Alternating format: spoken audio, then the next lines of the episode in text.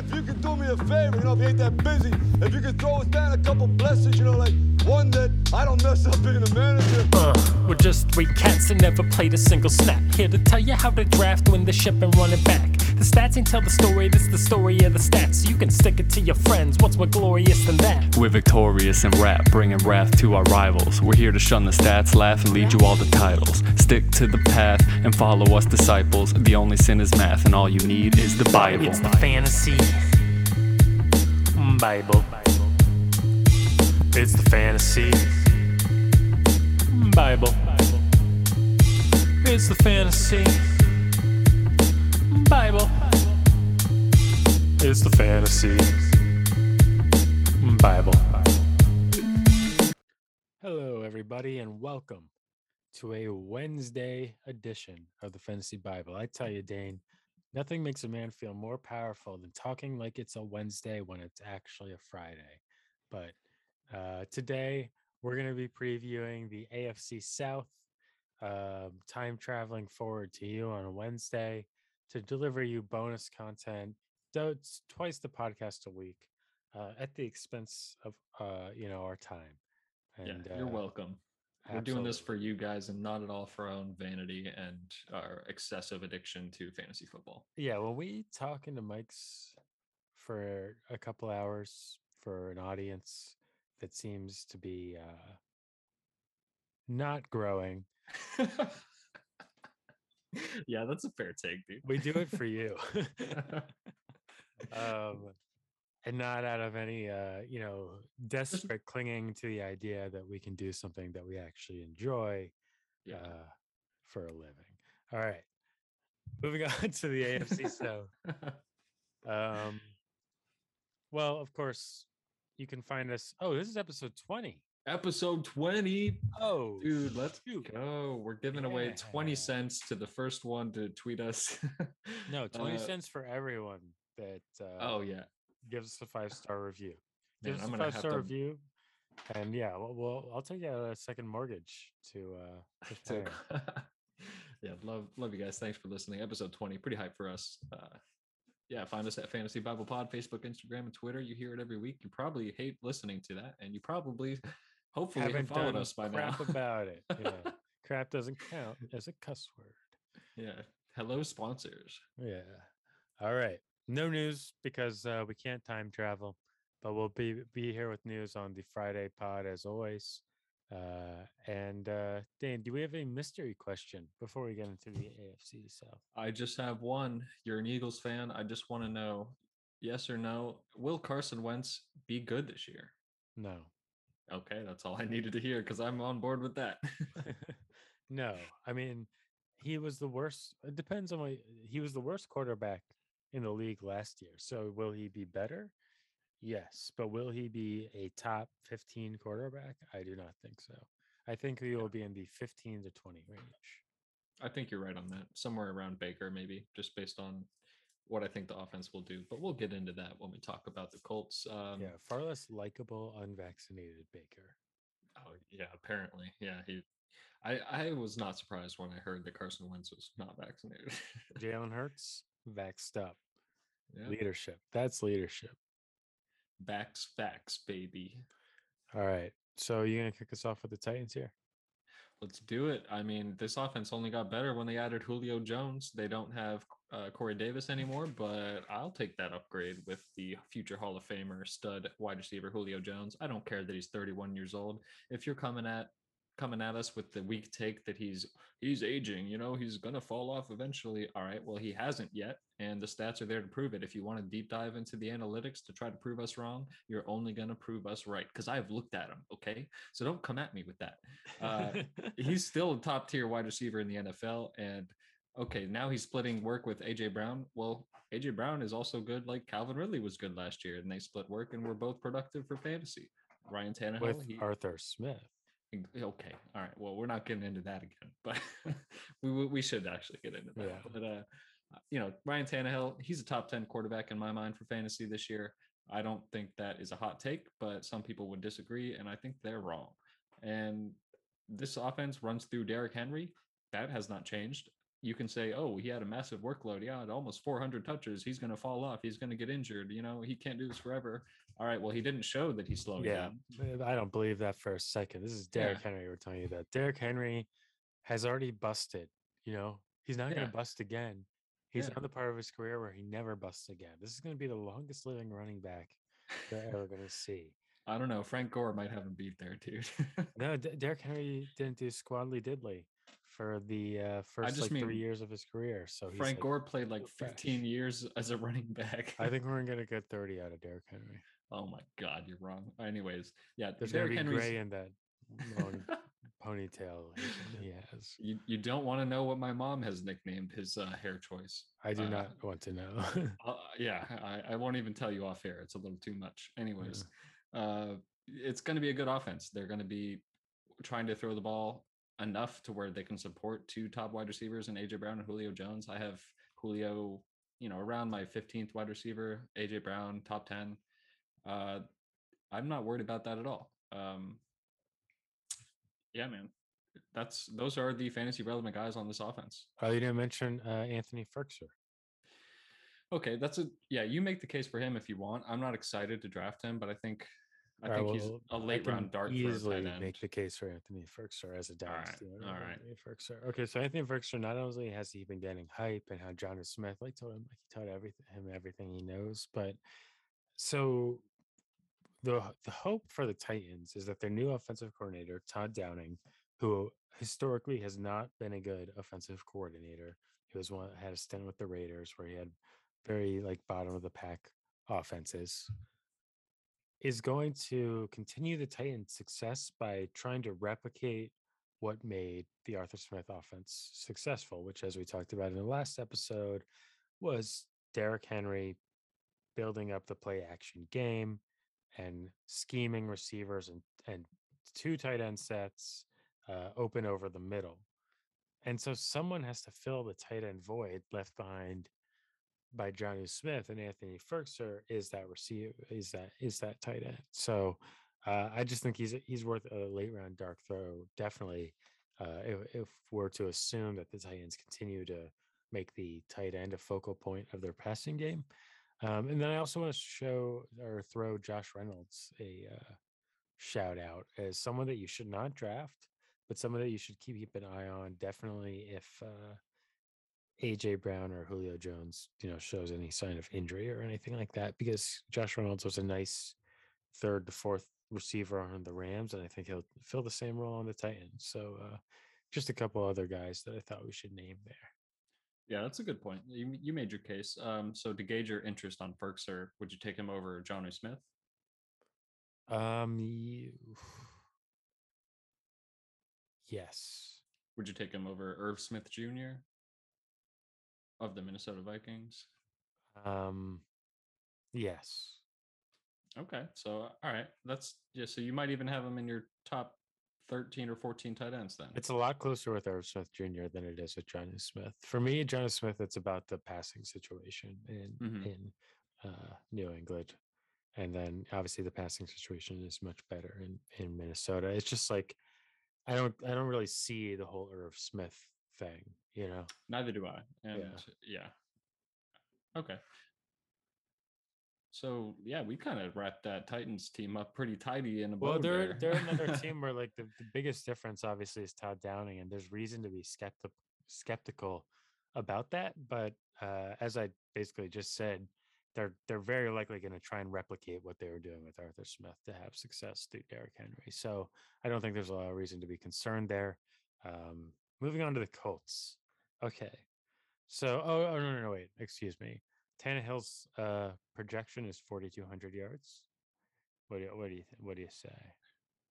that sounds low. about right. Uh, It sounds a touch slow, but I think Slower If- than Matt Ryan, who you uh, swore was garbage compared to Tannehill on, on our last episode. well, yeah, but I think Tannehill will have more touchdowns. Downs, yeah. yeah, and he does get a few rushing touchdowns sprinkled in there. I think he had six last year, which is probably shocking to a lot of people. They That's crazy. What? No way. Yeah, it was at least four. I'm pretty sure it was six though. Uh, but anyways, that just adds like a little bit of boom to his ceiling week to week. That's an added six points. Uh, why why don't they just tell me what the rushing touchdown number is? Well, I'll come back to that. I'm going to talk about the Colts, and then we'll figure that out. Okay. Um, so moving on to the Colts. So the Colts, let me tell you, you know who the only quarterback that's projected for less yards than Daniel Jones, Zach Wilson, Jalen Hurts, and Lamar Jackson? It's Carson Wentz. Oh God, I didn't know that. Yeah. Carson Wentz is projected by you know Vegas historically is often more accurate than any other predictor uh, in the world.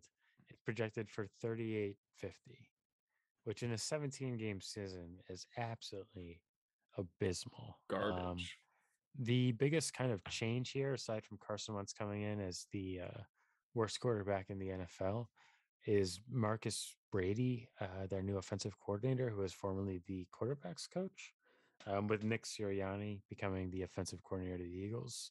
Uh, the head coach, Frank Reich, calls the plays, so it shouldn't make a huge difference.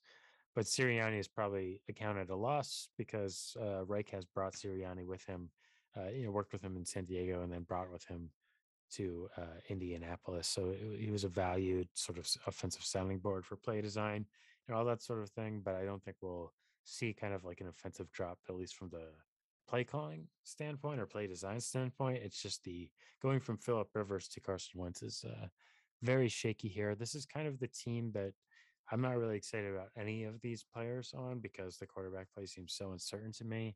And the weird thing about the Colts is they had so much cap room and they didn't really acquire like any big time free agents on the offensive side of the ball.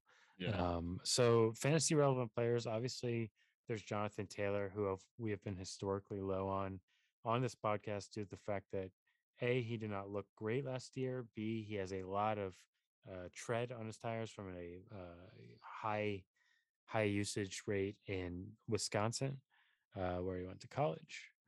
Um, even though the offensive line is great and the situation is good, we're just not Jonathan Taylor fans for the price that he's going at at the position he's going on. And then T.Y. Hilton, not really a fan of T.Y. Hilton anymore. You know, I mean, I, I love T.Y. Hilton, but not from a fantasy perspective. There's Michael Pittman Jr., who I think is probably the uh, the best value pick on this team. Um, and then, of course, your guy Mo Alley Cox and Jack Doyle. And I'm missing anyone that's fantasy relevant. Um, potentially not, but I also think Parris Campbell has a shot at being relevant in this receiving core. But if you're giving me that Vegas total that Carson Wentz is 3850, that does not bode well for my confidence in any of them. So yeah, uh, it's a little scary. Yeah, I wish I did write a bullet point. I wish Mo Alie-Cox breaks out. yeah, that's, okay. that's my hope for this offense that we see more of him catching the football in the red zone because he's a beast. He's like a Derrick Henry prototype, like uh, not as athletic, but about as big. Um, yeah, I think Colts D should be worth. uh, We don't talk a lot about defenses on our yeah, podcast. but this that is one that is worth drafting. They were like the third highest scoring defense last year, big turnover generator. yeah, and they're in a division with the Jaguars and Texans, so they get to play four games where the Oh, defense will, yeah. will pop off. So Yeah. uh, definitely a defense I'm looking at. They'll probably go top six or seven. I think um, they should anyway. Um, is there anything else to be excited about on the Colts? I mean, what, what talk about Jonathan Taylor, like because we're kind of alone on this island here. Yeah, I think everyone is fixating on what he did in the last few weeks of the season where he did pop off. He was getting, you know, I think an average of 25 carries a game, which is a lot.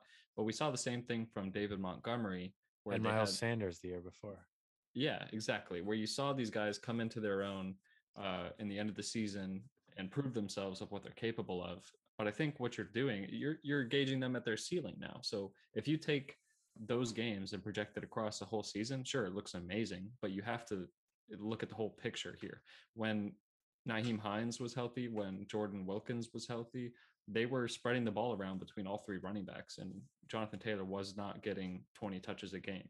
So I think I think that could easily regress. And I think his ADP at I think six overall uh, right now, like that's ridiculous. You're drafting Yeah. him at at his ceiling. I don't think he can break top five. If everything goes right, sure. But I think you have to be realistic and look at who else is on the depth chart at running back and what they did last year. And I think six is his ceiling. I would draft him maybe at like 10 or 11. Yeah, it's not unlike the uh, Cam Akers situation. And I do think, as terrible as that Cam Akers injury is, it'll probably save some people from overpaying on a running back who you were also kind of drafting on a, a certain amount of games that came on at the tail end of the season and just assuming that ceiling level production is going to continue. All right, why don't you take us into Oh God, why? uh, yeah, there's not a lot to say about this team. They did make an insane amount of free agency uh, you know, moves, but they're none of them are really worth talking about. Um, but yeah, what do you got for us on the Texans? Man, so I mean, I don't even know if Deshaun Watson will be on this team, let alone eh, whether he'll be suspended or not. You know, that's going to be a hot topic in the media for the weeks to come. But they have him right now as a safety in training camp. yeah, let, let me say that again so you understand. Yeah. Yeah. Deshaun Watson is playing safety for the scout team in training camp, not quarterback. Because I don't think they think he'll be on that team. They're probably trying to unload him. Did you hear Where- that the coach was like, he can earn more quarterback snaps if he does a good job as the scout team safety? yeah, that is a dumpster fire if I've ever seen one in the NFL. There is nobody there's nobody I'm excited to draft on this team because even if we even if Deshaun Watson is not traded, I don't think he's going to play six, 17 games. Uh, something could happen. Like he could play two games and then the NFL levies punishment and he plays no more games in the entire Yeah. season. So there's nobody on this entire offense I'm excited to draft. You have Brandin Cooks, Anthony Miller, and I don't even know who else at wide receiver. Don't care. David Johnson, Mark Ingram, Phillip Lindsay at running back. These are all like old busted guys who have been good in David Johnson past. was better than you think last year. I know. I I know he was, and I I had him on my roster for most of the season before I traded him. But I, yeah, that's his best case scenario. Flex, flex production you can get out of David Yeah. Johnson. Yeah. He he doesn't have a ceiling on this offense because they won't stay on the field, but he will get some passing work, uh, as will Phillip Lindsay, I think. So Yeah. They're not. None of these guys are in top thirty at their position for me, receivers or running backs. Two minor uh, arguments, not even really, I don't know. But the weird thing about Brandin Cooks is I feel like he should be going at a bigger discount than he is. Like I would love to take Brandin Cooks at a disc like a huge discount this year on the off chance he does what he does almost every year and just gets like a thousand yards somehow. hmm But he isn't the name is like just sticking like he's being Yeah. drafted higher than he should. And then uh, just for dynasty, I want to shout out Nico Collins, second round pick of the Texans, uh, who they traded up for. So who obviously, you know, as they see as a long term uh, receiving asset on the team. I you know, redraft, don't even worry about it. But from a dynasty standpoint, definitely someone to look at if you like what you see. Um, all right, Jags, similar to similar to last week uh, where we talked about the Tex or the Falcons last. I feel like the Jags are the most exciting team in this division from like a new stuff, Yeah, new new definitely. players. It's it's a lot going on here. We got Urban Meyer. Um we got Darrell Bevell coming in as the offensive coordinator. I always have kind of liked Darrell Bevell. I liked what he did in Seattle when he was the offensive coordinator there. Uh, I think he's kind of underrated as an offensive coordinator, although Urban Meyer probably figures to be the main engineer of the offense. So, uh, what's really nice here is we're, we're pairing a guy that is great at the screen game and the spread game and the RPO game, and Trevor Lawrence with a guy that's great at designing all three of those things in Urban Meyer. Mm-hmm. Where you know it's a guy that ran college offenses and a guy that executed college offenses coming together to kind of unite what I assume Daryl Breville is going to bring, which is more of an NFL design, maybe adapting some of these wider plays to the NFL narrower field, um, and just bringing in some sort of NFL concepts into the Meyer offense and kind of knitting those things together to make the transition easier for Burrow and implementing sort of the classic Urban Meyer gadget player role of Mhm. you know the Percy Harvins of years past and the Travis Etienne and Laviska Shenault of today. So I think, uh, well, I'm not a big Urban Meyer fan, and I think this organization is likely to, you know, fire him in a matter of years. I don't think it's going to be because I think it's just going to be because of pure mismanagement at the NFL level, and not like not because of offensive production. Like I think we have reason to be uh, excited about this offense unless we see like a Chip Kelly situation. But Urban Meyer is obviously a much more successful coach than Chip Kelly and a much better play designer, more varied play designer than Chip Kelly. So, uh, yeah, I'm, I'm excited about the Jags this year. They drafted Lawrence, they drafted Etienne, they signed Carlos Hyde, Marvin Jones, Laquon Treadwell, Tim Tebow, a couple other no name wide receivers. Um, kind of bugs me that Marvin Jones is listed second on the depth chart above Laviska Shenault, but I don't know how that will play out when things go. Um, yeah, uh, what are your thoughts on the Jags? Uh, yeah, there's a lot of new excitement for Jaguars fans. You know, complete facelift for this franchise is what they're hoping. Travis Etienne, you should definitely draft him over James Robinson. I love James Robinson as much as the next guy. He got me into the championship round, but they drafted Etienne in the first round when they already knew what James Robinson was capable of. They will use him more than they will James Robinson. Etienne will get the passing passing down work. Uh, and even if they split 50 50 rush attempts, he's going to be on the field on third down a lot more than James Robinson. So, uh, in some drafts, I've seen James Robinson go ahead of him. That is a very stupid idea. Don't do that. We're trying to help you out. Don't draft James Robinson, uh, probably in the top 33. So, uh, for wide receiver, I think it's it's kind of a dart throw. I think who could be the top performer here. I think DJ Chark is a massive landmine because he had production in 2019 and then it was flaky and injured and uh, you know not consistent last year.